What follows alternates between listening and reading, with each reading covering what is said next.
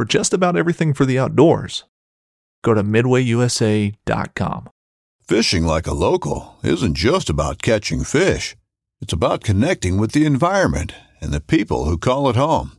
It's about hearing the stories and traditions that have been passed down for generations and sharing unforgettable moments with the people you meet along the way. Fishing like a local is having an experience that stays with you forever. And with Fishing Booker, you can experience it too, no matter where you are. Discover your next adventure on Fishing Booker. This upcoming concert season will be all about the boots, and Tecovas is your stop for the best in Western style. Tecovas has seasonal and limited edition offerings this spring and summer, including men's and women's boots, apparel, hats, bags, and more. All Tecovas boots are made by hand in a time honored tradition with timeless styles that are always on trend. And Tecovas has first wear comfort with little to no break in period. It's hard to find this level of comfort paired with this level of style. Stop by your local Tecovas store, have a complimentary drink or two, that's WCB style, and shop new styles. The smell of fresh leather and friendly staff are at your service. Many stores even have leather custom branding to make your boots truly personalized. And with regular live music and events, there's no in store experience like it. If you can't make it into a store, just visit tecovas.com. That's T E C O V A S.com. They offer free shipping on all boots, as well as free returns and exchanges, and ship right to your door. Go to tecovas.com and find your new favorite pair of boots today. Perception can really mess with us as hunters, especially when it comes to understanding something that you can only relate to your current experiences. That's why, as coaches, we can tell by our viewers' questions that we need to take a step back and not assume that we all see things the same way. Because, y'all, we just don't. Tonight's first topic is a perfect example using your senses, your eyes, ears, and nose to elk hunt. Just what does that mean? Well, y'all, we're going to talk about just that. Also, tonight, time for some advanced elk hunting setup scenarios. Yeah, buddy. Those topics, along with our Elk Bros shout outs and questions from our live viewers and letters from our Elk Bros mailbox. So, my friends, pull up a chair, adjust your volumes just right, and welcome to Blue Collar Elk Hunting.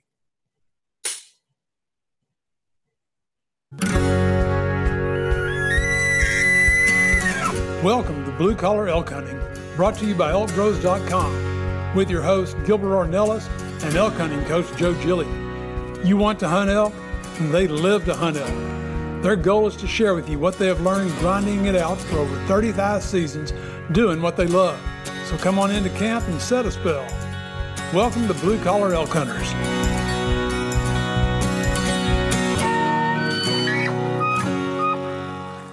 Believe we are live, Joe. Hello there, everyone. If it's your first time with us, glad to have you. Hope you enjoy our show. And for those blue collar hunters following our show and grinding it out with us every week, welcome back to Elk Camp. I'm Gilbert Ornelas, the host of the show, coming to you from live from Dallas, Texas, and from New Mexico, your elk hunting coaches, Joe Gilia and Leroy Chav Chavez. And yes, we do have one of the members of the Venezuelan mafia with us tonight, the infamous Luis Gonzalez. What's up, fellas? Hey, Gilbert, how are you? Live, boys, live again. Live on see who- uh, live on YouTube. Hello, everybody. Hey, so well, first thing we're going to do is we, as we have people coming on live, um, we got Derek Baker's in, Jeffrey Stevenson in, Dean's had in the house, Matthew Flowers is in the house. Hello, guys. Um, remember, we usually get about oh about a twenty second to thirty second delay. So what we want to do, um, we're, we're excited because tonight is about really letting these guys get questions, and we're gonna try to get more and more people. We're gonna watch them as they come in. Hopefully, as as people get inside, we will get into our topic. We will remind people once we see them coming in. If you have any questions at all, uh, you guys that are live that are following us, if you have any questions during the show, just post them. Uh, Luis and Chav here are going to be looking for those. Gilbert's going to be looking for them, and we'll try to answer those. And we're going to hit into our regular topics as we go, and we're going to try to cover both questions from those people and our own, uh, go through our own questions that we have in our mailbox as well. So, looking excited about all of this. They're popping up as we speak, Joe. Yep, absolutely. Got some cool So- things to talk about. Definitely our camo that's hitting the streets. Uh, Joe, you got anything that you want to say about that? Uh, we put it on display for us uh, this first part of this last week here, and uh, fantastic. It's turned out fantastic. No, we're I'm real excited about it. You know, probably the toughest thing that we had to go through with our camo was choosing because we actually have two color patterns, man. And it was like, you know, we have one that it has the green, a little bit more brown in it, and we have one that's more of the green. Um, the the the first the first pattern is really one that we stuck with coming out here. But what's cool about this is we're going to have our grinders out there. They're going to be in this, and we're going to get to know what they think about the camo and the camo pattern. And then as soon as uh, we're ready and we're getting some word back from people, man, then we're going to go ahead and put up so that they can choose from, you know, if they want that really green pattern out there for that, you know, either spring or something like that. But what we found was when we went out and we did our tests on it, the green with more of the brown in it really worked well with the piney woods and what's happening this time of year. So, uh, yeah, uh, and we will hit all these questions when we get down. We're going to get started with the the rest part of our show as people come on. Remember, I was going to say the, the questions are flying in. they're already hey, I- I'm loving that. But gentlemen, remember what we're going to do is um, you keep putting your questions. When we get to where we um, are in that part of the show, we'll start hitting those questions. We're going to talk about our main topic. If you have any questions on that, or you have just your own questions, you just load them up, load them up, and we'll keep scrolling through and trying to hit them. All right? So that's where we're going to go. All right, Gilbert. Well, guys, first of all, y'all know what time it is. These are just a few shout outs to cities with our listeners, most listeners topping our charts this week. First up, Elk Bro shout outs to those grinders giving us such great reviews on Apple Podcasts or Podbean. John Child out of Utah. Paul Perky, our, our buddy Paul's uh, been giving us a, re- a review. And Trevin Butler, want to thank you guys. And now for our top listening cities. And yeah, I, and I want the guys in the audience. I, I'm looking for this is kind of rating like when people are diving and swimming, right? You know, you get the mm-hmm. ten, you get the nine. All right, Yeah. I want to see how well I do this. Do you think I could do this professionally or not? ten being the highest, one being you suck, Joe. So eh, here we go. And if you have any trouble finding any of the cities we're about to talk to or finding your way in the Elkwoods, Basemap Pro is the GPS app of choice of the Elk Bros crew. And for all you grinders that are following us tonight, that are listening next week, if you are looking for an incredible deal, you can get 20% off a Basemap Pro subscription with the promo code ELKBROS20. That's E L K B R O S 20. And here's the thing, y'all. That's going to cost you $24 and it's going to cover all 50 states available to you with that promo code. That, my friends, is a grinder's deal right there. How'd I do? I can I can see video uh, video advertising in your future, brother. all right. Chav, you're up first. You're up, brother. Okay, our top listening city this week, a census designated place in Jefferson County, Colorado. It's actually a suburb of Denver. Uh, John Schaefer, a successful entrepreneur, purchased the land, and that was originally his ranch, then a settlement in 1914. He later owned the Rocky Mountain News, the Denver Times, and the Denver Republican newspaper newspapers. Schaefer was so close to President Theodore Roosevelt and carried a letter granting him immediate access to the president. John named our top city after his sons, Ken and Carol. Now, uh, Carroll is spelled C A R R O L L, but the uh, folks in uh, this city pronounced the uh, area Kent Carl, Colorado. Kent Carl. Yeah. in the awesome. house. I have never heard of Kent Carl. Yeah, Me it's, not, either. it's not really a well. It's like a place, not really a city. Oh, really? Huh? Yeah, it's it's not incorporated or unincorporated, but it's supposed to be a really nice nice area. Oh, that's that's awesome, man. Luis. So, yeah, the next stop listening city is also not a city, but an incorporated community in Virginia. Popular places to visit include Tews Fall, Falls, Diamond Farm, and the Rock Chapel Golf Center. Uh, do you love some sheep stew? If so, the Ruritan Club here claims to make the best sheep stew in the world, cooking it twice a year in large batches to raise money for community services and projects. Dundas, Virginia. Dundas, Virginia.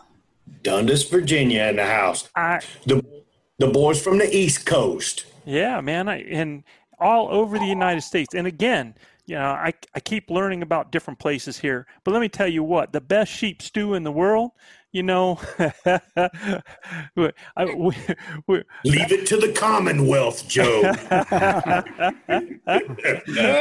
all right. Hey, I'm I'm up, man. I'm up for anything, man. Absolutely. Located in the neck in the county seat of Clackamas on the Willamette River. This top listening city near the southern limits of Portland met- metropolitan area was established in 1829 by the Hudson Bay Company. In 1844, it became the first U.S. city west of the Rocky Mountains to be incorporated. Believe it or not, this city has a 130 foot outdoor elevator that connects two neighborhoods and is officially called Elevator Street, the only vertical street in North America, and it connects the lower city to the upper city. It's the only outdoor elevator in the U.S. and the and only one of four in the world. It takes only 15 seconds to take passengers to the top in none other than Oregon City, Oregon. So, does anybody grasp this, man? They have a vertical street, man. oh my lord! You know, I, I I was excited when I saw the city pop up in the charts, Joe. Um, I have beautiful memories of this place. Uh, when I first came to the U.S. in 1997, uh, actually 1996, um, I came as an exchange student to this city, and I stay with an incredible family, the Foxes. Um, I still keep in touch with them, Jack and Kathy, and all their kids uh, this is where I learned English, and uh, you know, basically what you know opened up my eyes to eventually want to become a, a U.S. citizen. So, uh, love this city, beautiful city. Uh, they had an incredible house with a view to a Mount Hood from their backyard. Wait, Um, forget Mount Hood, man. Did you ride the elevator? I did not, man. So I'm reading this. It's like, man, I didn't see this elevator. They took me everywhere, right? They even took me to, um, uh, gosh, Yellowstone National Park on snowmobiling. My very first elk hunt that I ever went on on with a rifle hunt, I did it with Jack. Jack took me to that elk hunt. Uh, so it's uh, incredible memories. Ten months that I spent there changed my life forever in a, the most positive way. So love that city. Kudos I- to them. I, I am extremely happy for you, man, and, and and I don't want it to sound like I'm not. But you did not ride the I did not. I didn't even know that existed. And if I did, I can't remember. Shoot, man. Oh, that's awesome. Okay. Located in the Magic Valley region, this city is located on ancient Native American grounds frequented by the Shoshone and Bannock Indians. An area attractions include the Shoshone Falls, Perrine Bridge, and Sawtooth National Forest. But for me, y'all, listen, this is what's big to me. I'm not sure if you remember it, but in 1974, me and my family were glued to the TV when Evel, none other than himself, Knievel, tried to jump the Snake River Canyon on a steam powered rocket. And I, I and I want you guys to know Evel survived that it it did make it to the other side, never landed on the other side. The parachute came out and carried him back down into the canyon and almost drowned his butt. I mean, he's probably 20 yards from drowning.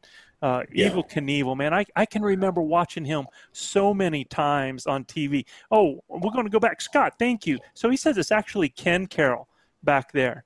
And uh, uh, we're getting some great comments here, man. I mean, is sheep stew better than elk tag soup? yeah, Joe, I think it is, man. That's, that's pretty. I know it is. I'll take me a big bite of sheep stew before I eat the elk tack. Oh man, that's way cool. All right, so uh, and A really, that a really good que- a really good question here was, you know, from Scott Baker. He says, "Hey guys, is Chav going to be out in the woods this year?" My answer to him was, "Is a pig's ass pork?" Hell yeah. if, it hair, if it hair lips the New Mexican governor, we're putting Chav in the woods with us.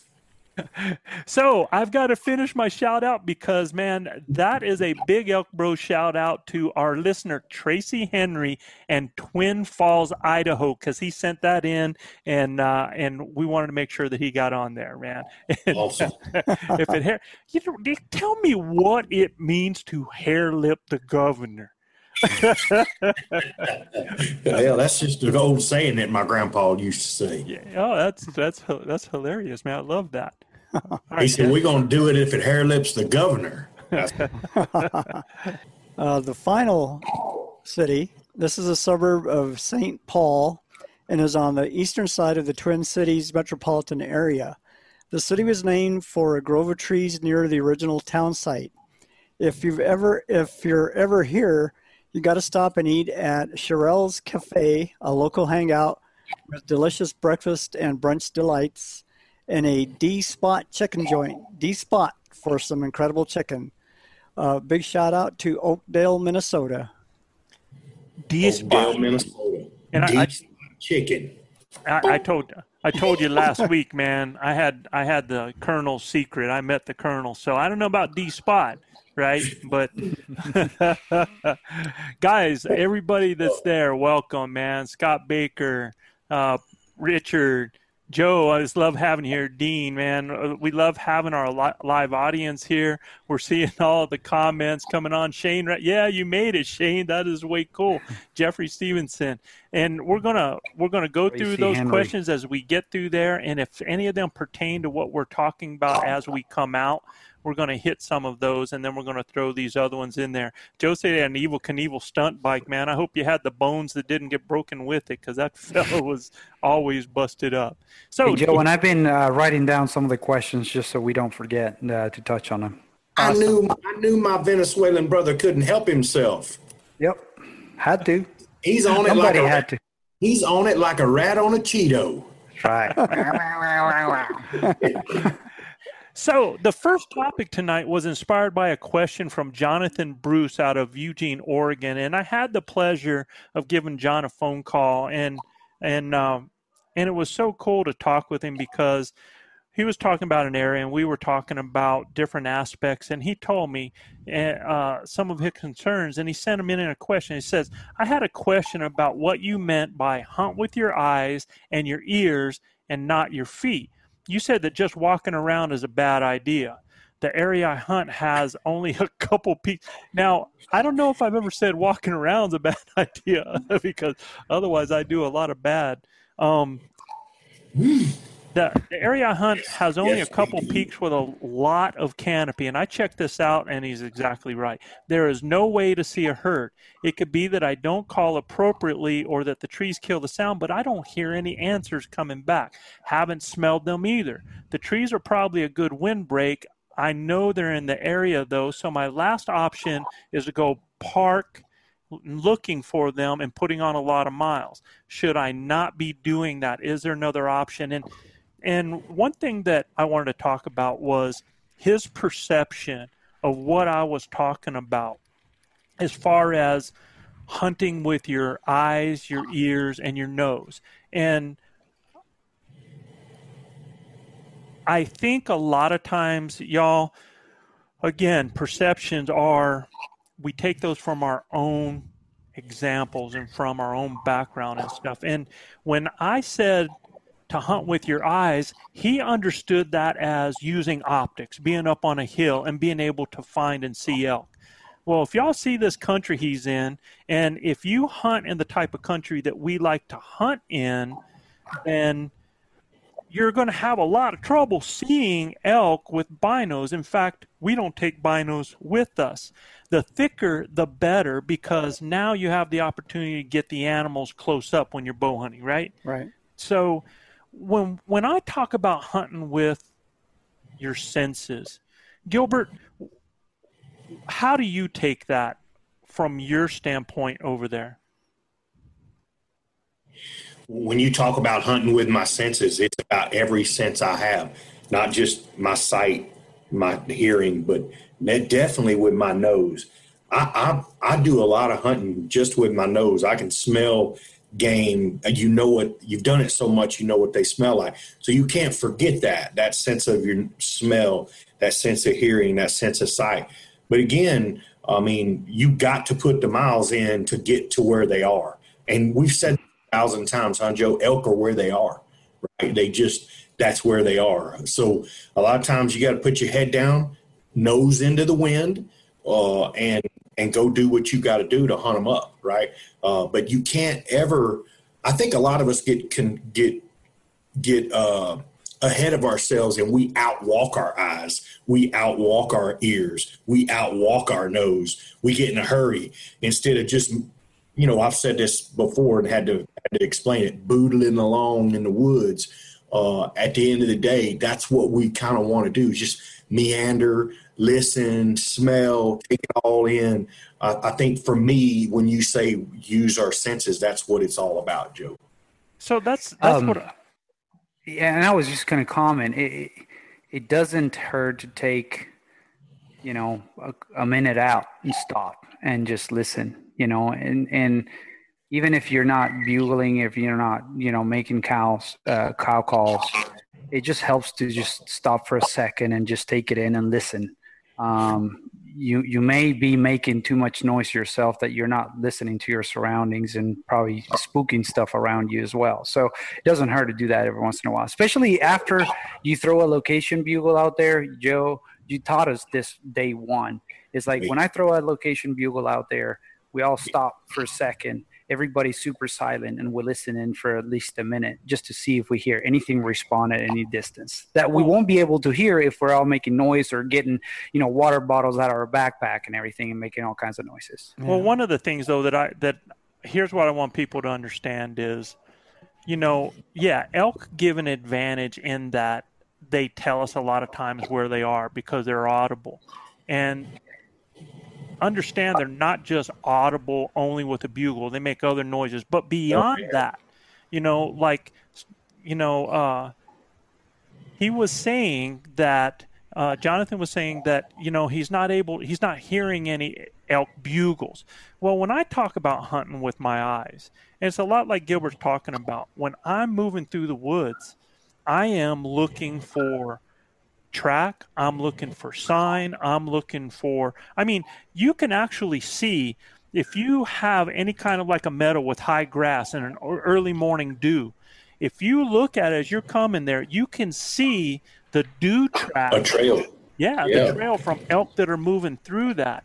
And if you see a dew track of three trails going through, and you can tell by the size of it, it's not a bear because there's three of them. You know you have elk moving through that. So that tells you something that those animals are in the area. By paying attention to your eyes as well, by looking for a part of an animal as you're moving through, looking for movement going through the trees, paying attention and looking for a flash or a patch. So that's the types of things that I'm talking about when I'm saying use your eyes. I'm not just talking about being up high and using optics. I'm talking about use that hunting skill set. That's the skill set that somebody that stalks muleys or stalks whitetails that you're going to have. You're looking for the ear. You're looking for you know a, a twitch. You're looking for Exactly. through right. Yeah. Yeah. You, are looking for that ear flicker. For me, guys, I, I've hunted with a lot of guys and they look over elk. They look past them. It, for me, you guys got to focus on that first three foot off the ground. because you're going to see those legs move. You'll see an ear flicker. You'll see the outline of their their tail end, right, their butt. Uh, I can't tell you how many times I've stopped and kept looking, and then all of a sudden I see an ear flicker or the glint of an antler, or, or just feet walking through the brush, right? But Absolutely. you got to start from the ground up and work that first three feet in front of you. If you're looking over the top, chances are you're going to look right over them. You know, even especially in the thick stuff you know, you'll look right over them because they blend in so well. They're the camouflage those dudes have beat anything we can put on. But it's it's amazing how well they can blend in in just a few jack pines, Joe. I've seen them just disappear, right? Just a few. Yeah. And they're huge. I mean, they're Clydesdale horse style animals, you know, and they're huge. And just a few jack pines will, will, will hide them. Yeah, and some other signs you can look for is you know when they lay down, especially in I would imagine uh, Oregon. Is that where it's from? Yeah, yeah, Oregon. Yeah. Uh, you know when they lay down, they're going to flatten a big area. So you know as as uh, far as you know seeing the the uh, track or the trail in, the dew, you know look for areas where there's large indentations where they've laid down. But going back to what uh, Luis was saying, as far as listening, you know, stop and listen, like he said, because sometimes you'll get a, a, warning from the chipmunks or the squirrels that something's approaching. Mm-hmm. Uh, at, the, at the same time, they'll also tell tell the elk that you're approaching because you know if, if you've been bothered by uh, by these little rodents, I guess they're rodents. Yeah, you know they'll, they'll, let them know where, when we're coming along too. I think it was last year. You and I and Brendan Chav, we were sitting there and we just got done with a call session and I, I, looked up and I heard a chipmunk go at it and then I heard a squirrel going at it and we looked up and the coyote was coming to us but we knew something was coming because the chipmunks went crazy and the squirrels went crazy and we had a coyote I mean headed dead dead at us you know uh, so those other animals will always cue you in to something moving and also hear some birds flying off the tree, you know, that got spooked by something. So, you know, just be aware of, of the sounds around you. And and that's what I'm talking about using your senses. And and uh, Tracy Henry asked a good question that kind of ties in this because in, in, some of these guys, they're not hearing something maybe because there's wolves in the area. We don't deal with something like that. Uh, but, you know, Tracy, what I understand is that, and I've never, I've never hunted where wolves are. So I'm speaking a little bit out of my wheelhouse, but I have done a lot of study on it. And from what I understand, when I talk to my buddies up in Idaho, they're saying, look, you can blame your hunting on wolves as much as you want to, or as little as you want to.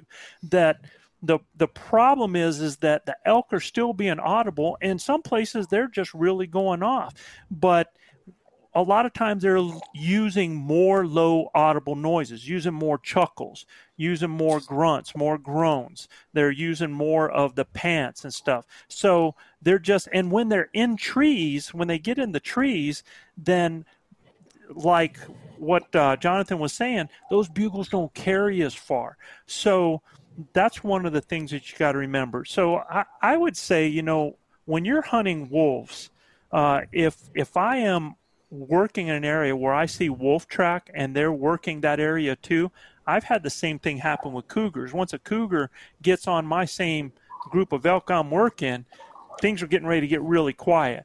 Now it'll come back up later on because they will come back into area that have feed and that have water. But at that time, at that moment, those critters are going to get out if they smell a predator in there. So you're going to have to move out because you're just another predator competing.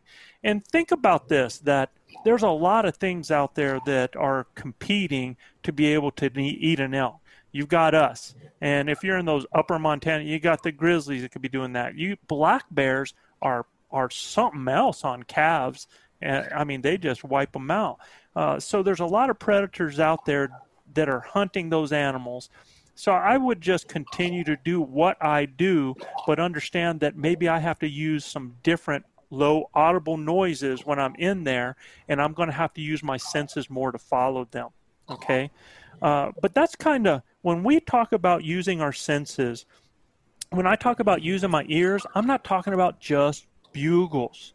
I'm not just listening for bugles. And you guys that are ridge running only looking for bugles are going by a lot of elk. Okay. Yeah.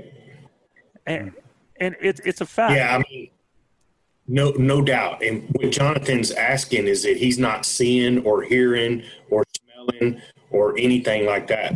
Well, Jonathan, if you're not look, elk are vocal animals. If you're hunting during the rut and you're not hearing any bugling and stuff like, and you're not seeing any sign of elk and you're not hearing anything, and you're, I mean, it's time to it's time to move around. You know, because I mean, they they are where they are. You are going to hear them sound off when they're in rut if you're hunting at that time, right? I mean, the cows are going to be moving. It's really important for you to find where their feed is. We said this a thousand times that they're slaves to their bellies, and I'm sure in Oregon they get plenty of rain, so there's probably lots of grass, probably abundance of water. So it's really going to be about you moving around to find these critters. And maybe it is covering ground because if you're not seeing, hearing, smelling, finding fresh sign, then you're not. I, I want to talk about that covering ground though because there's another perception. So when I'm saying you don't just want to be covering ground, I need to add some of that. You don't want to just be covering ground to cover it.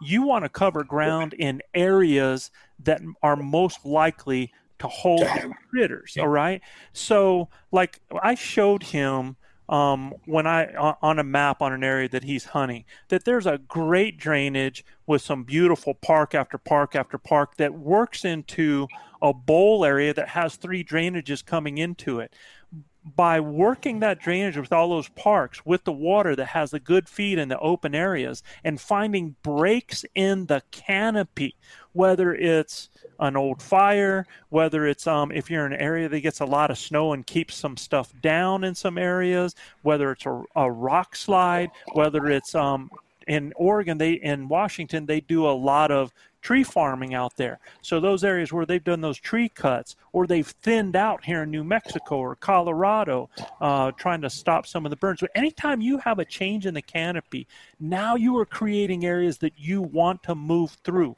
And again, when I'm talking about using my nose and my senses, then what I want to do is I want to work areas that I think that could hold animal animals at a crosswind so that I have that wind coming to me and I can smell them out.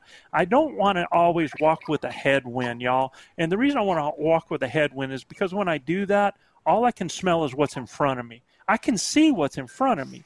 So if I walk at a crosswind to a bedding area or to a feed corridor or uh, any of those areas, if I walk at a crosswind within a half mile, I can catch the scent and smell elk. Uh, definitely 400 yards, man. But if you yeah. do that now, if you walk at a crosswind, I get to smell them from the upwind side. I can see in front of me and I can see to my other side before my wind gets there. So I have just broadened my space of hunting when I'm moving through. And and something else that we do. So here's something else I'm going to kind of tell you guys. If you want to get to an area and you want to hunt it and the wind's wrong, so you just reverse that trick that I talked about how I didn't want to have a headwind because I'm only smelling what's in front of me. Well, you can do the same thing if you need to get to an area. You put the wind directly at your back and you walk with the wind. And when you do that, only the area in front of you, and it's going to cone out some, but the area in front of you is what they're going to be able to smell. So I can actually get there that way, and I can still have things happen on the peripheral, on the sides that aren't going to smell me. So the wind, the thermals are huge. But I just wanted to talk about that a little bit. And before I go into advanced setup scenarios, and I'll find out if some one of these guys, let's uh, let's hit a couple of these questions that that you've seen, Luis. Sure.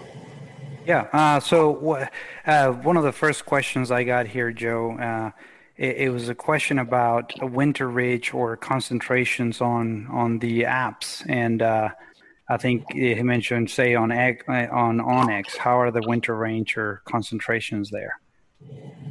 So, uh, so I'm not sure if I understand the question, though on that. Yeah, uh, and I can see if I can find it here. How accurate are the winter range and concentrations oh, on say oh, oh, onX? Oh.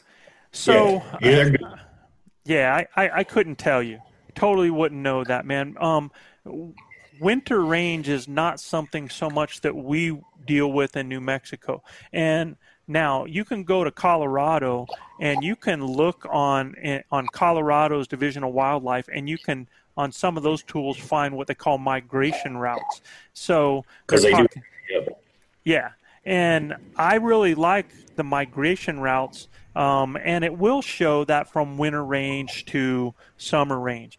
And you know, to me, it's such a broad brush that they do. So they're saying, yeah, they're seeing the elk down in these areas, and a lot of times it's down in farmland, it's down in flats, different places like that where they get pushed down for their winter range in certain areas, and then they'll move back up in the hills and where they see them most often. You know, like I know right here in southern Colorado, um, it, when they head from the lower part there up to the Oso, up there, up into the wilderness, you know, they see those animals that kind of get up in there. But I can tell you this I've guided in that country, and there's group of elk, there's cows, there's groups of cows that never even leave that area. So you'll have some migration depending on how bad the snows. Now, if you're talking about Montana, you're talking about Wyoming, there's an incredible winter range and migration there. So that's something that those guys would have to speak to a little bit. Yep. Um, and then another thing is that they were asking about uh, elk tree stand hunting. Any tips for um, um, placement and, and I guess general tips for uh, tree stand hunting? I don't know that I have ever seen or done anything like that, Joe, but um, I'm Oh, we sure use you guys stands. probably have seen. Oh yeah, we use tree stands, man. And and if you're going to sit over water, uh, I recommend a tree stand to do that.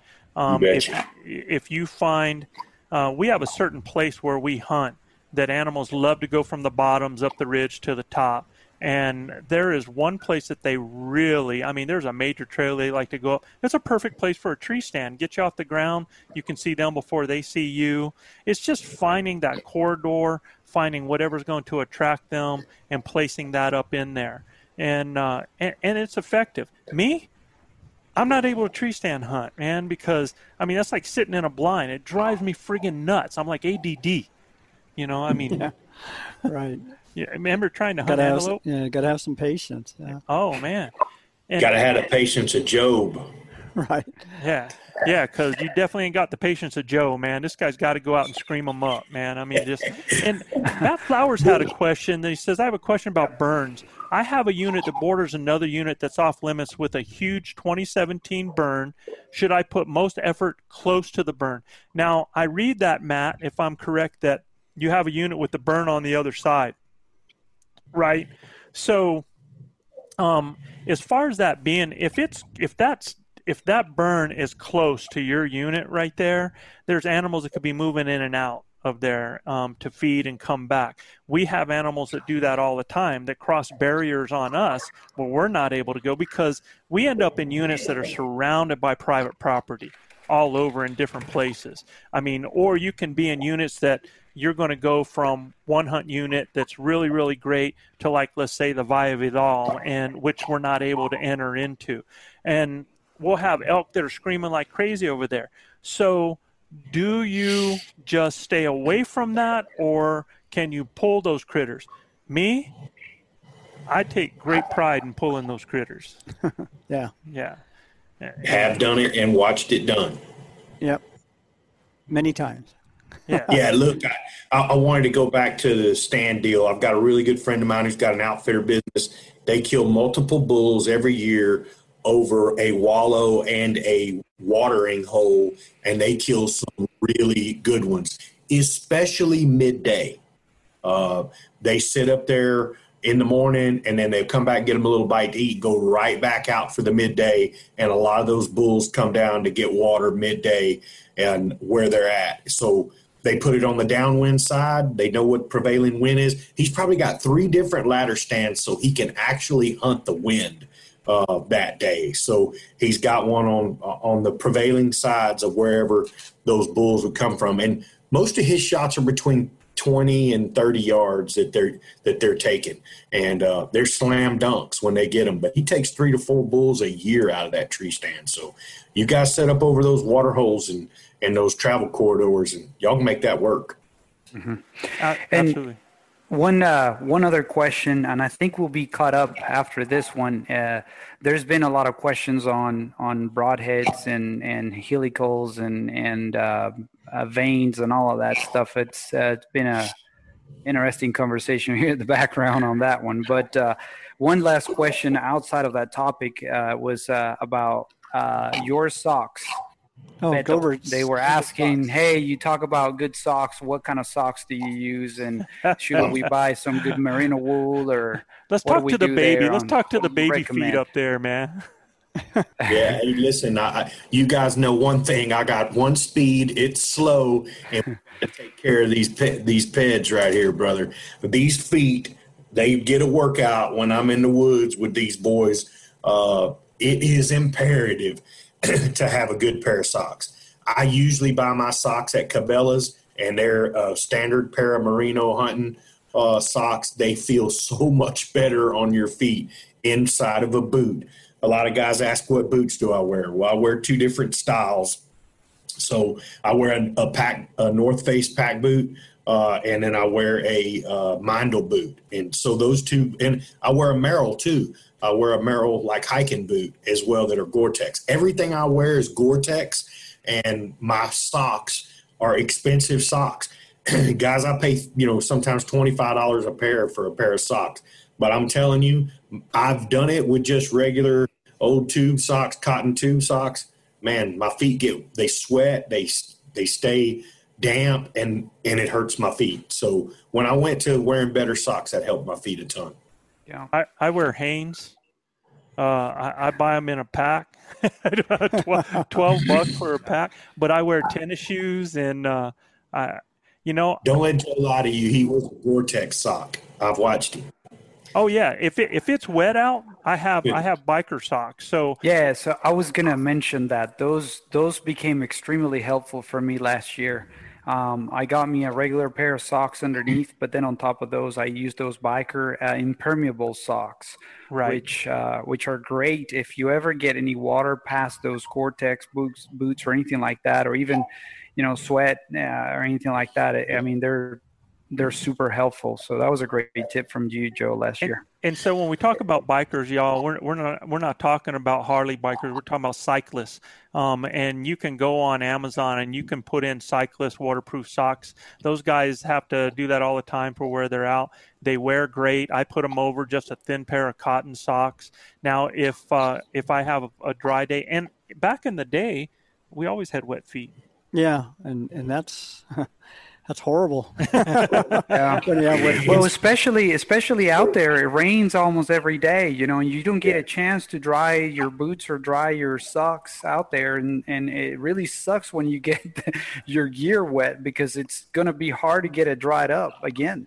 yeah, the Yes. biker socks have been a blessing. Yeah. Yeah, And, and they're not expensive. and really. gaiters and gaiters man that morning dew once it gets mm. your pants wet your socks wick it up goes straight to your feet those gaiters are worth their money in gold uh, especially where we hunt and there's a lot of morning dew or it rain it's rained a lot and it's real wet up there. That that uh, those gaiters are huge for us Hey, and Matt, Matt Flowers was saying that uh, that burn jumps into his unit a bit, but most of it's on that off limit side. So possibly, Matt, what you want to take a look at is that burn would be a feeding area. So is there bedding area that they're coming from on your side and then moving into the feeding area? If they're doing that, you're in a really, really great situation because they're only going to be in the burn feeding for a certain amount of time. The rest of the day, they're going to move up into the bedding area. So you're in a great situation to catch them coming out of the feed, moving to a destination, going to a bedding area where you can now have them for what seven, eight hours up there and get a chance to get a midday hunt on them by putting them to bed. So I wouldn't cross it out because the burn's all the way on that side. I mean, that's just where they're going to go into feed and they're going to move out of that. So really pay attention to what you have with that. All right. So what I'd like to Here do is I'd like to talk to our about our setup scenarios, and that was one of the things that I've had some people talking to me about. Um, uh, Oh my God, man! Matt said that his whole side is all north face over there. So, dude, I, I don't know. I think you're in high cotton right there. I would I would not put that out. I mean, I would even if I could hear animals down there bugling in a burn, and you're on a north face side and you hear them screaming, man, I would pay attention to them heading my way, and you got a chance really to to work a corridor. So that's pretty cool. Now let's go to advanced setups. Yeah. And, and here's what I mean by advanced setups. And one of the things that guys always do when they're calling elk, and, and I talk about this all the time, our philosophy when we call elk is I believe that there's two things. Well, there's three. You could be passive, but really you're either being a lover or you're being a fighter when you call elk. Do you understand what I'm talking about, guys out there? Guys and gals, you you're going to be a lover or a fighter. And and our philosophy is I always tell the guys that I coach, that I teach, what do we want to be? Well, Lover. Yeah. But we can switch to be a fighter real quick if we oh, need yeah. to. A- absolutely. Because if those animals, like on that September, our first hunt, September 2nd, that bull went off screaming right away, right? Right. If a bull engages you in a fighter mode, we didn't, we went right after it, right? Yeah. Just become a fighter then. Yeah, you become a fighter. Uh, so, but what most people are doing is is they want to engage a bull directly, and a lot of our scenarios are scenarios for. Uh, and Jonathan might like this is if there's nothing going on, or let's say that Matt Flowers, for example, let's say that Matt has a whole herd that's screaming over there inside uh, that burn area on the other side of the fence, right? Well, what we do is we utilize scenarios to be another group of elk and then pull them coming back to us. So, some of the things that we do, for example, a destination bull scenario. Let's say that I'm not getting any vocal animals out there. So, what I want to do is I want to be that bull. And I am going to act like a bull with cows, moving up a ridge, moving to wherever I want to go, and I am going to be screaming and doing cow calls as I do it, exactly the way the elk do it, so that I'm going to bed. And what I'm looking for is I'm looking for elk that are going to come in from the sides that might end up popping a chuckle or they're going to sneak in on me. And then once I get into my bedding area, once I get up into that coolness and that part of the day and get to an area, then I'm going to go to my advertising mode. And the best way I could think about our advertising mode is that time that you and I were hunting that group in the Jack Pines. And we got separated with that big group of elk on the side of the ridge there. And I killed that one bull when, when we were separate. And I was screaming all the double bugles to bring hmm. you in. Do you remember that Yeah, I remember that. Yeah. Yeah. And when you got to me, what's the first thing I told you, man? we had all those bulls that came into me when I yeah, was trying to They just kept coming in. yeah. So because I was being obnoxious, and get this, I'm trying to get Chav to come to me because Chav needed to help me pack that booger out, right? Mm-hmm. so, so I'm screaming, double bugle, double bugle, going, Chav, come on in. And in the time it took for him to get to me, I had already called in four separate bulls that came into me. So these are scenarios when things aren't going that you can actually get things started. Right, and it, wasn't just the the only time it's happened. Uh, we uh, uh, earlier, I'm not sure what year it was. There's been so many. you did the same thing. You were calling me in, or trying to call me in, and uh, you you had about four or five bulls come into you, but at the same time, I had uh, a herd come by me heading to you also, and we had a double kill that day. You know, little did we know that we were gonna end up hiking eight miles with with uh, meat on our Two backs. bulls. Yeah. So yeah, I've seen it Man, work. eight miles. Whew. Yeah, so I've seen it work about four or five times that double bugle where you're creating the uh, that scenario that, that you know, there's a couple of bulls in the area. Yeah. Yeah, the I, I think that double scream, what it does is it actually sounds like two different bulls engaging each other. And That's right. yeah, and it just man, when you just keep doing that, doing that, it's almost like you're advertising a hot cow in the area.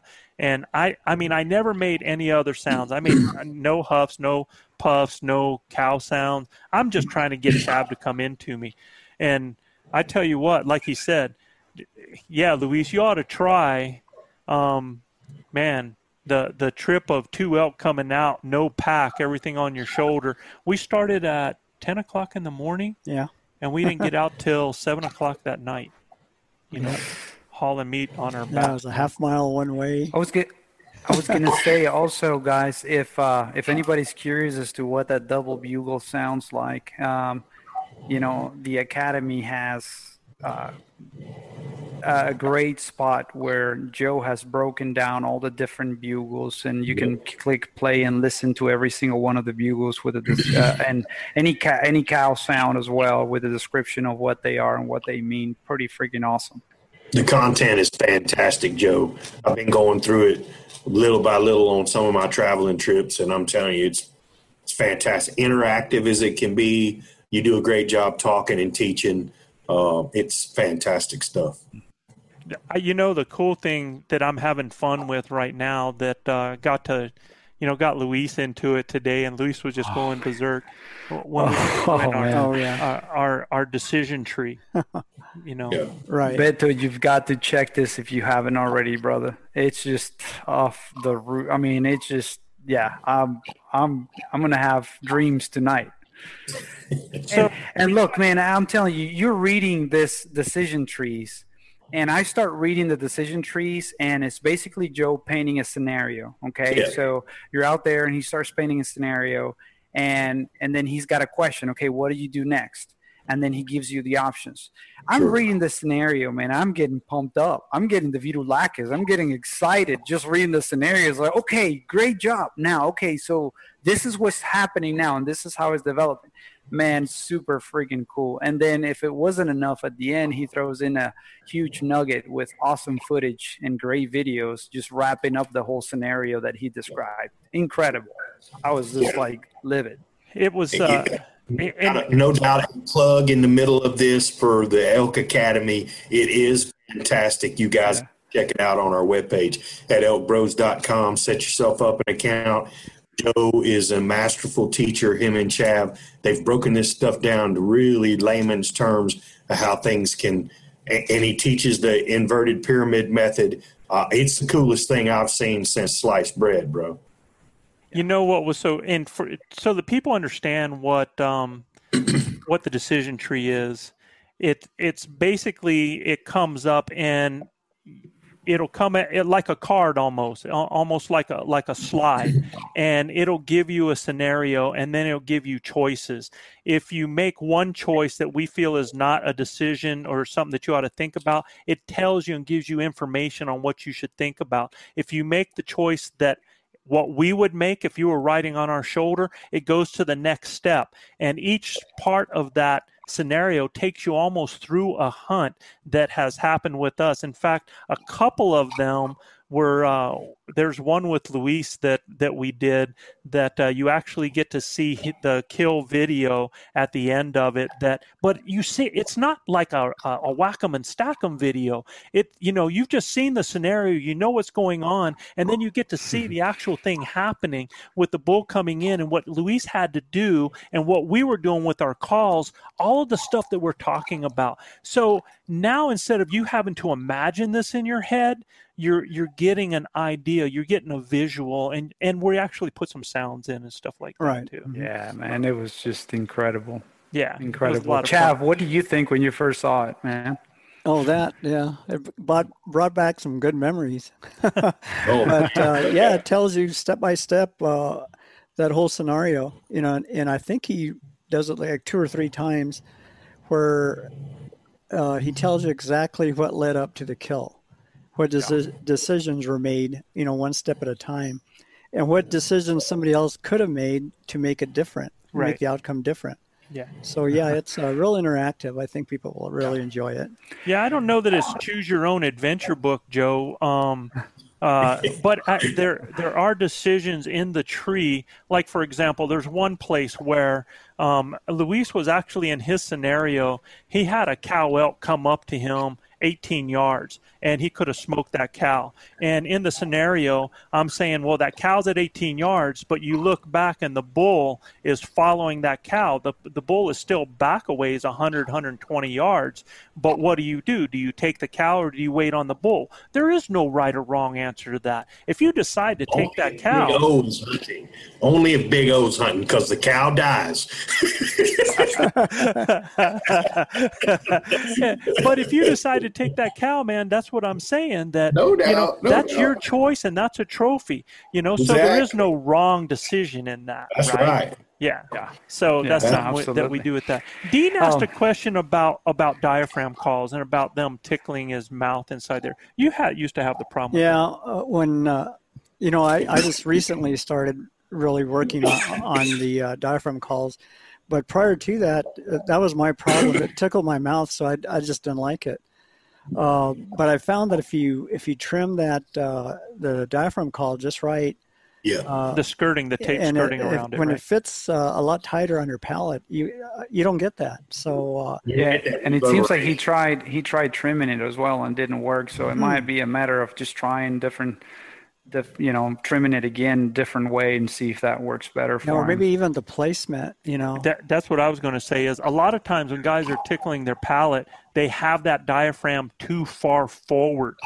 Okay, um, guys. When I say eye teeth, when I say eye teeth, I'm talking about the fangs, The fangs. that you have right there.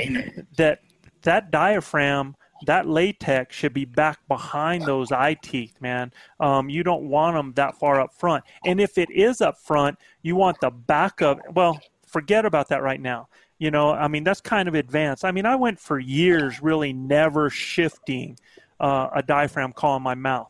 Uh, you just need that so that it's placed up there behind the eye teeth. You can move the tongue back and forth to be able to get different pitches if if you're that advanced. Okay. Joe, and again, I, I, I hate to bring it back up, but you've got excellent videos and exp- and graphics in the academy explaining all that, and you you're even showing a, a drawing with the teeth and where it should go, and you even open your ugly mouth and your ugly teeth uh, for all of us to see them. And, Yeah, it was that, that, part's kind of disgusting, man. Uh, so Yeah. no it's uh it's great i think it uh you know all all that is perfectly explained in there. I was like i wish i had seen that the very first time as opposed to trying to go through that steep learning curve initially. So, um there's a question joe. I was gonna if you don't mind me uh unless you have something else to say about that i got there's another question here that i figured you may uh tackle So if I don't get any more on the scenario, um, I'm I'm going to save some of those scenarios. I talked about the destination scenario and the advertising bull scenario. There's a couple. There's a few more that we use that the Elk Bros group uses that we will do just uh, again in a podcast. But I want to also bring in some of our Elk Bros mailbox questions that we have down here uh, because we got some really really good questions there as well.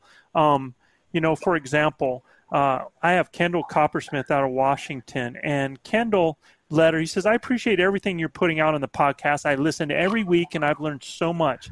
Now this year, I'm focusing on trying to get the herd bull. The boy has set up a challenge, man.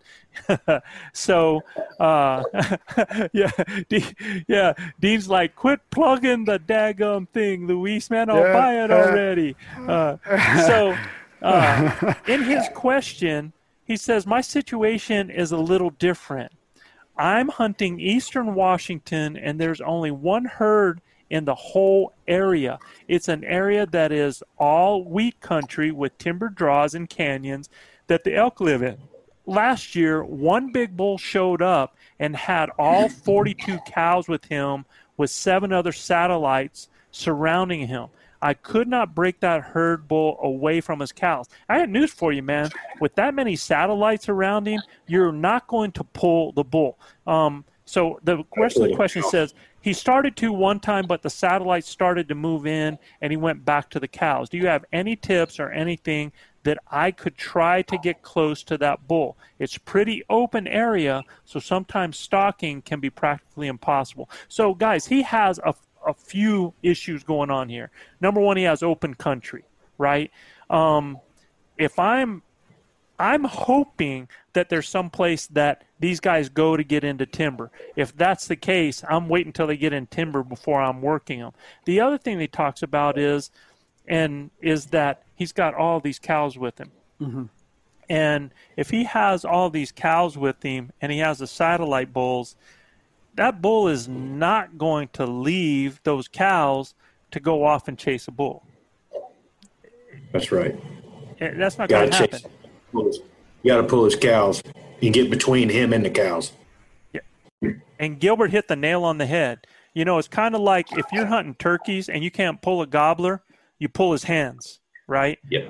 Or you get between the hens and the gobbler, right? Yes, sir. So that's your best strategy. You're in an open area where it's difficult to get on them, especially if they stay out in that open.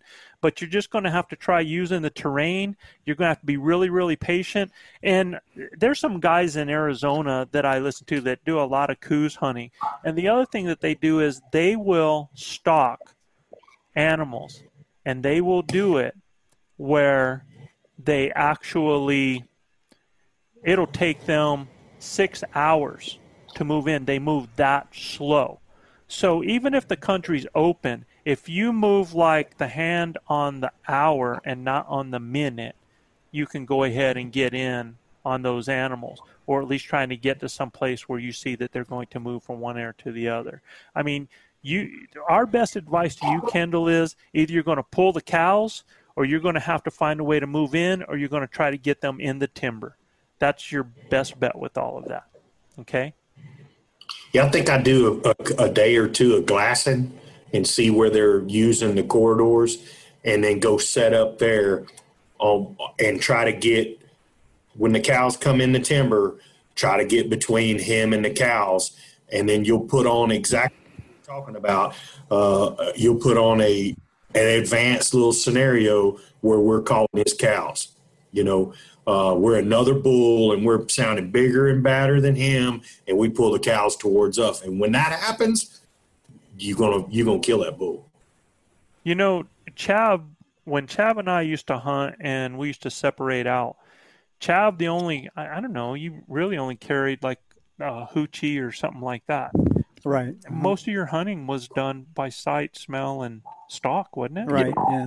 So, exactly. So, what was the technique that you used? And, and this is going to help somebody like Jonathan because you weren't a big caller. You weren't depending on them sounding off. What were you depending on? Well, you know, again, the wind and uh, having an idea where they were heading, and then trying to cut them off at the pass, so to speak. But you know, not being not getting directly in front of them, but kind of shadowing them on the side. And then when they did get into some cover, I was able to go from tree to tree or shadow to shadow uh, to get close enough. And uh, there was a, an oppor- I got several opportunities that way, you know. But it was being patient. Uh, I really identify the lead cow because that's the one, that's the one that's going to bust you. There's always one cow that's looking around. Uh, the rest just follow, and the bull just follows. Yeah. You know, the year the year I killed my big bull, we had probably I want to say 15 to 17 cows that actually passed in front of me. Um, and if I wouldn't have saw him off in the distance, I would have killed one of those cows, no problem. But when I saw how big he was, I knew if I could get between him and the cows, I had a really good shot at killing him. And the cows were just right there. I mean, I could have turned and shot one of those cows anytime I wanted to at 22 yards. As it was, the bull was going to walk in if he walked in right where I needed him to, as he was sauntering through bugling. Uh, he was going to walk in at 70 yards, and I was going to have a window to shoot him. And it, I'm telling you, it was a perfect scenario for me. Cows there, me in between him. Uh, you know, I didn't do anything. I didn't have to say a word. I didn't have to.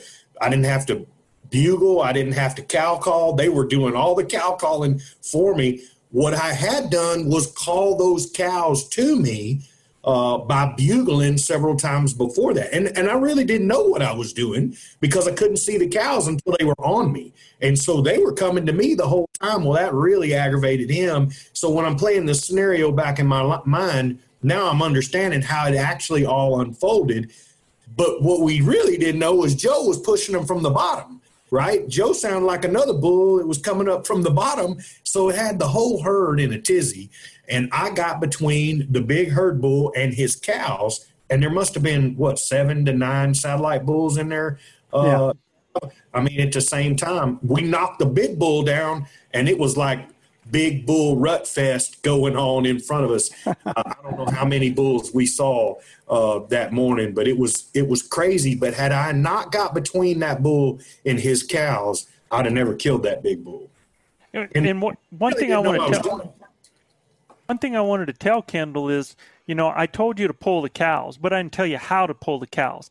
And the way you pull the cows True. is remember the bulls don't choose which cows to breed the cows choose the bulls, and That's the right. cows want the biggest, baddest, strongest bull out there um, to ensure that they have a healthy calf.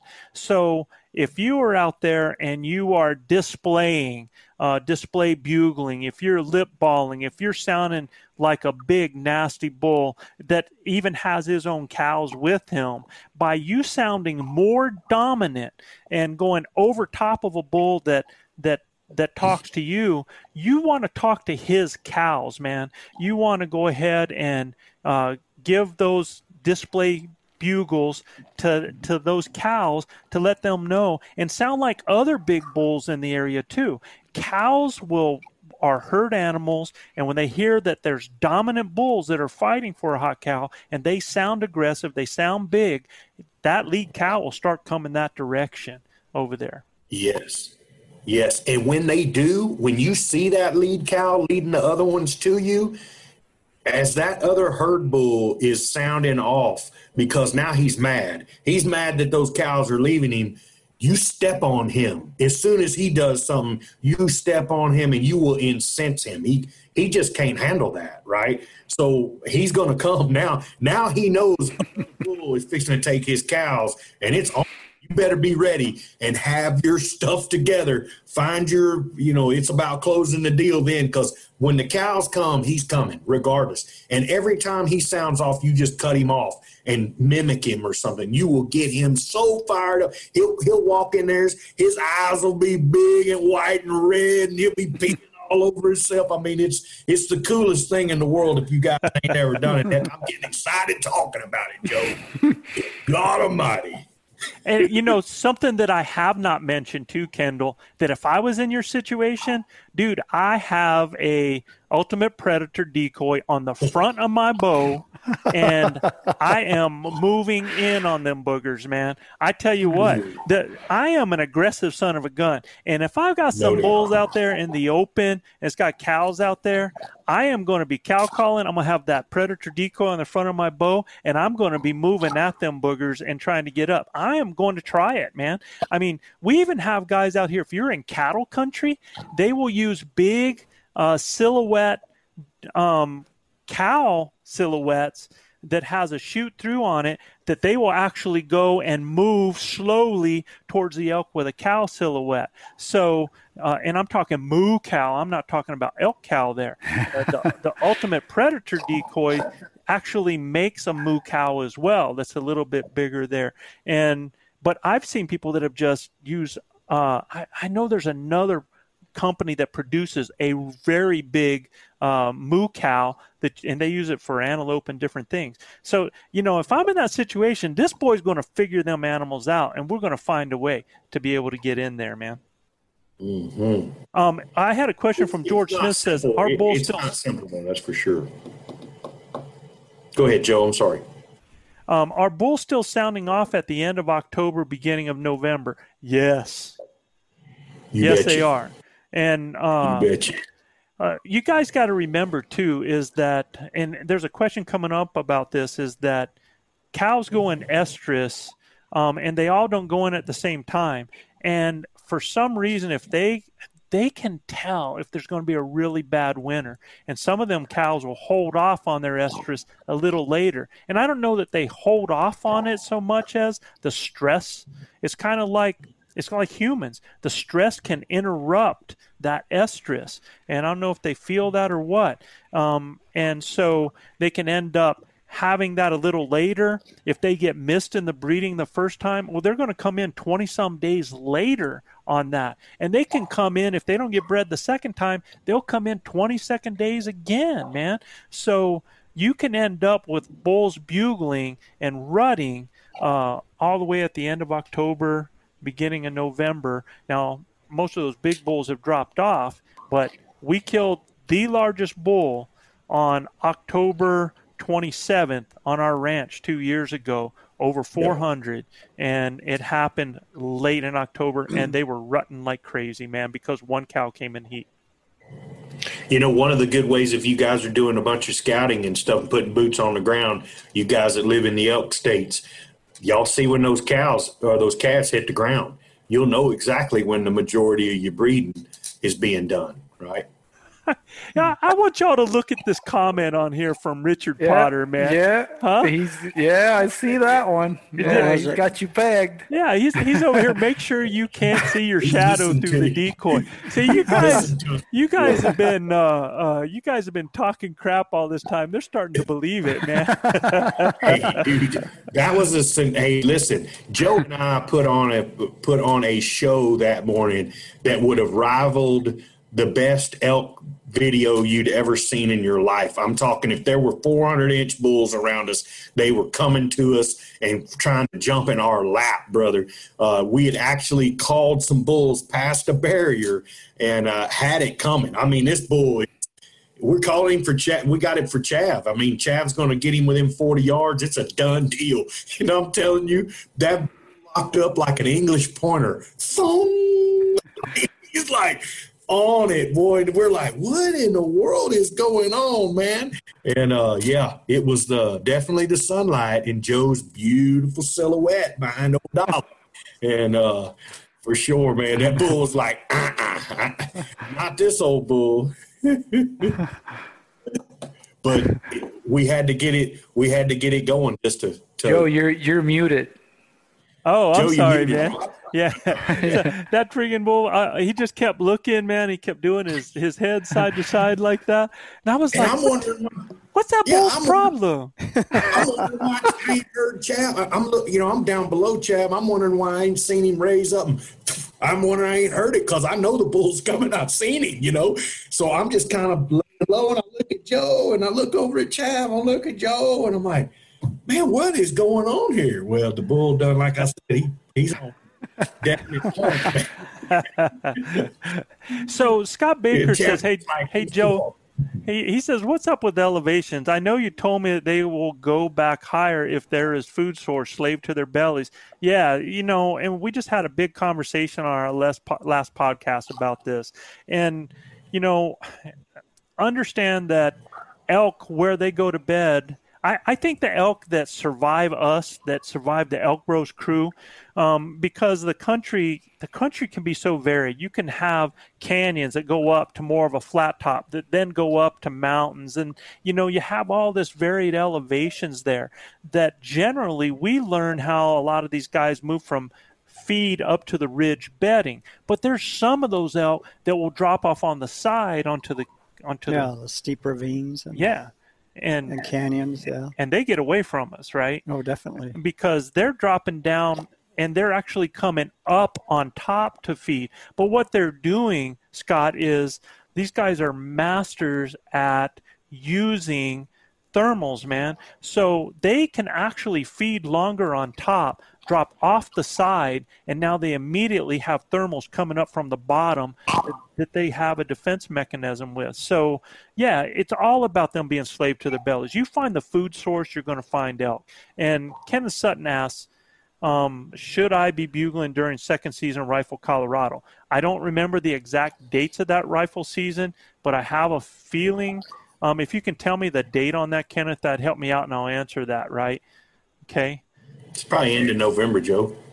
If it's if it's the beginning of November, there's still young bulls that are bugling at that time because those young guys they're they get a chance to take over those cows and they're kind of feeling it a little bit. The big guys have bailed off, but uh, yeah, it kind of uh, it it's one of those situations that again, if an estrus happens, but other than that, it's just those younger bulls, those satellites that are taking over because now they have an opportunity and they get to do their practice for the following year. Okay. Yeah, but bulls sound off. I, you know, I've heard bulls in December sound off, so I wouldn't absolutely I, not bugle. I mean, if you're just going to want to see if you catch one answering back, you just never know. Oh, October 24th. Yeah, I'm bugling, Kenneth. But but oh, yeah. But you got to understand, uh, Hunch have I'm always calling, huh? It's yeah. I even call when I shouldn't be calling, man. Yeah. That's how you learn. You know, you, you got to try it, try it all the time, and you know, over a period of time, we've learned you know what works, what doesn't. But uh, there's been a lot of times we've been out there and haven't heard a thing all day long, and all of a sudden you hear a was that a bugle? and Luis and Monado could probably attest to that, you know, after walking 14, 15 miles. No, heck no. I didn't hear anything. And I don't hear, know what you're talking yeah, about. I know there were times where I, I would hear a bugle at the way off there and I go, oh, it's time to eat though. so I had second thoughts too, but yeah, you, you, you got to experiment. You got to experiment. And one thing yeah. I'll tell you too is I think sometimes the rut is happening a little later. It seems like in some areas year after year, which means that those cows are coming in a little later. So just think about this, Gilbert. You you guys remember how explodes around October first, right?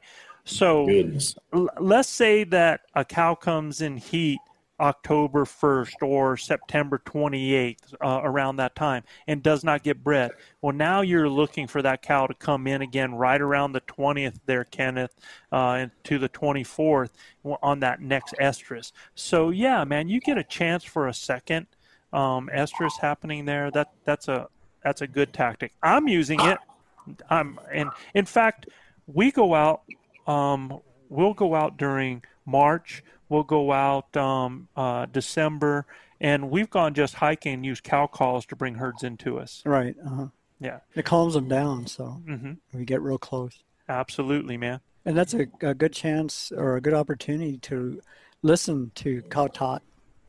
Yep. You know the the different sounds you hear. So before we, I'm gonna I'm gonna do one more question from our mailbox, and and if I see anything come up on you guys here, we'll try to hit that before we get out.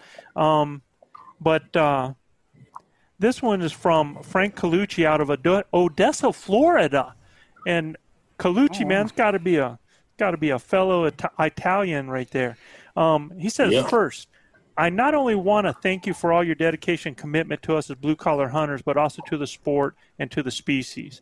I did have one remaining question that I don't think was addressed during the previous shows. In your experience, oh wow, we're just kind of talking about, does unusual weather occurrences like early snow or cold spells or even extended summer type conditions have significant yeah. impacts on the typical elk rut timeline? Meaning cows come into estrus well before or after the equinox. I ask as I will be hunting some tough terrain in Idaho next year where they get a foot of snow in June, and I'm trying to consider every possible factor to be successful. Good. A foot of snow in June. That's got to be really high elevation. Yeah, and I, I think if I'm getting a foot of uh, uh, snow in June, I don't have to worry too much because them boogers are going to move they're down. Yeah, they're going to move down some. So um, I, I would just tell you this, Frank, is it, it's kind of like um, it's trying to like to guess, man. It's like throwing darts when you're blindfolded trying to play that equinox. What I would do is I would hunt with the same technique no matter what um, during the time that I'm hunting. And, you know, it's also that cows don't come in.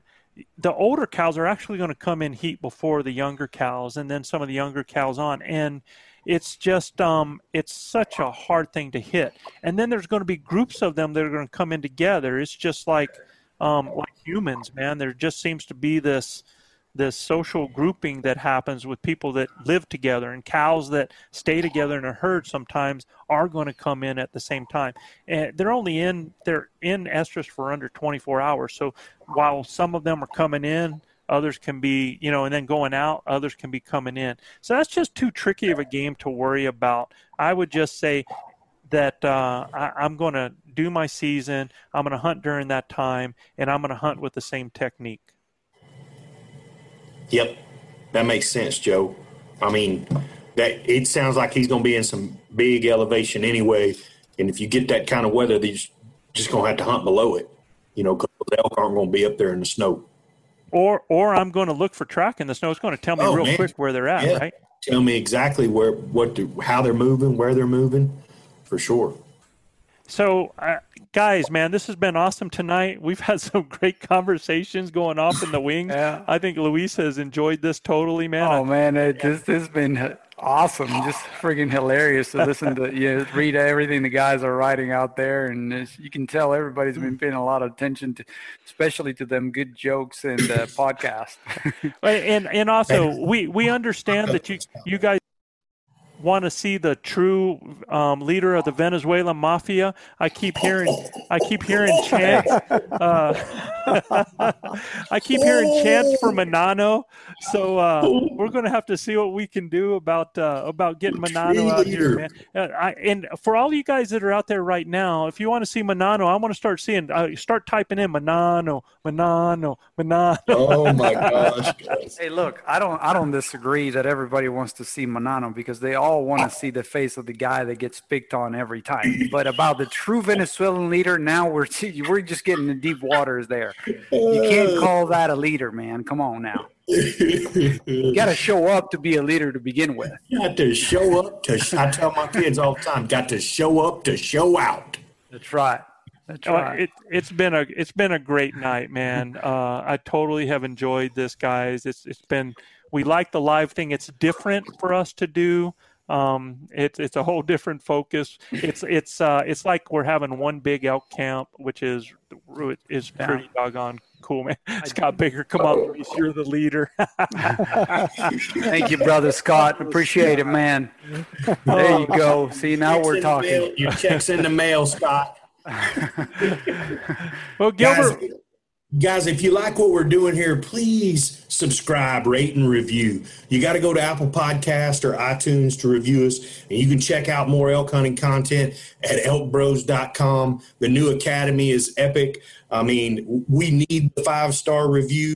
You guys keep doing what you're doing for us. We're going to keep putting out the content. Joe has worked his tail off of getting this academy.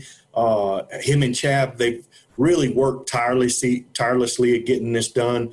We just got a few short weeks, man, and we're going to be bringing another podcast from Elk Camp. I got a feeling, so it's going to be really cool from up there on the mountain this year. I can't wait. You, the days are getting shorter, guys, and it's going to be time to go get out there and and go slay a dragon. Uh, I can't wait to share Elk Camp with my brothers, and really, it's a way we can share share Elk Camp with all of you you know it's been a fantastic night. We appreciate everybody out on on youtube checking us out. You guys keep keep doing that. We're going to keep getting better at live. We uh we stumbled a, a little bit in this in this first part but we're going to keep getting better at doing it.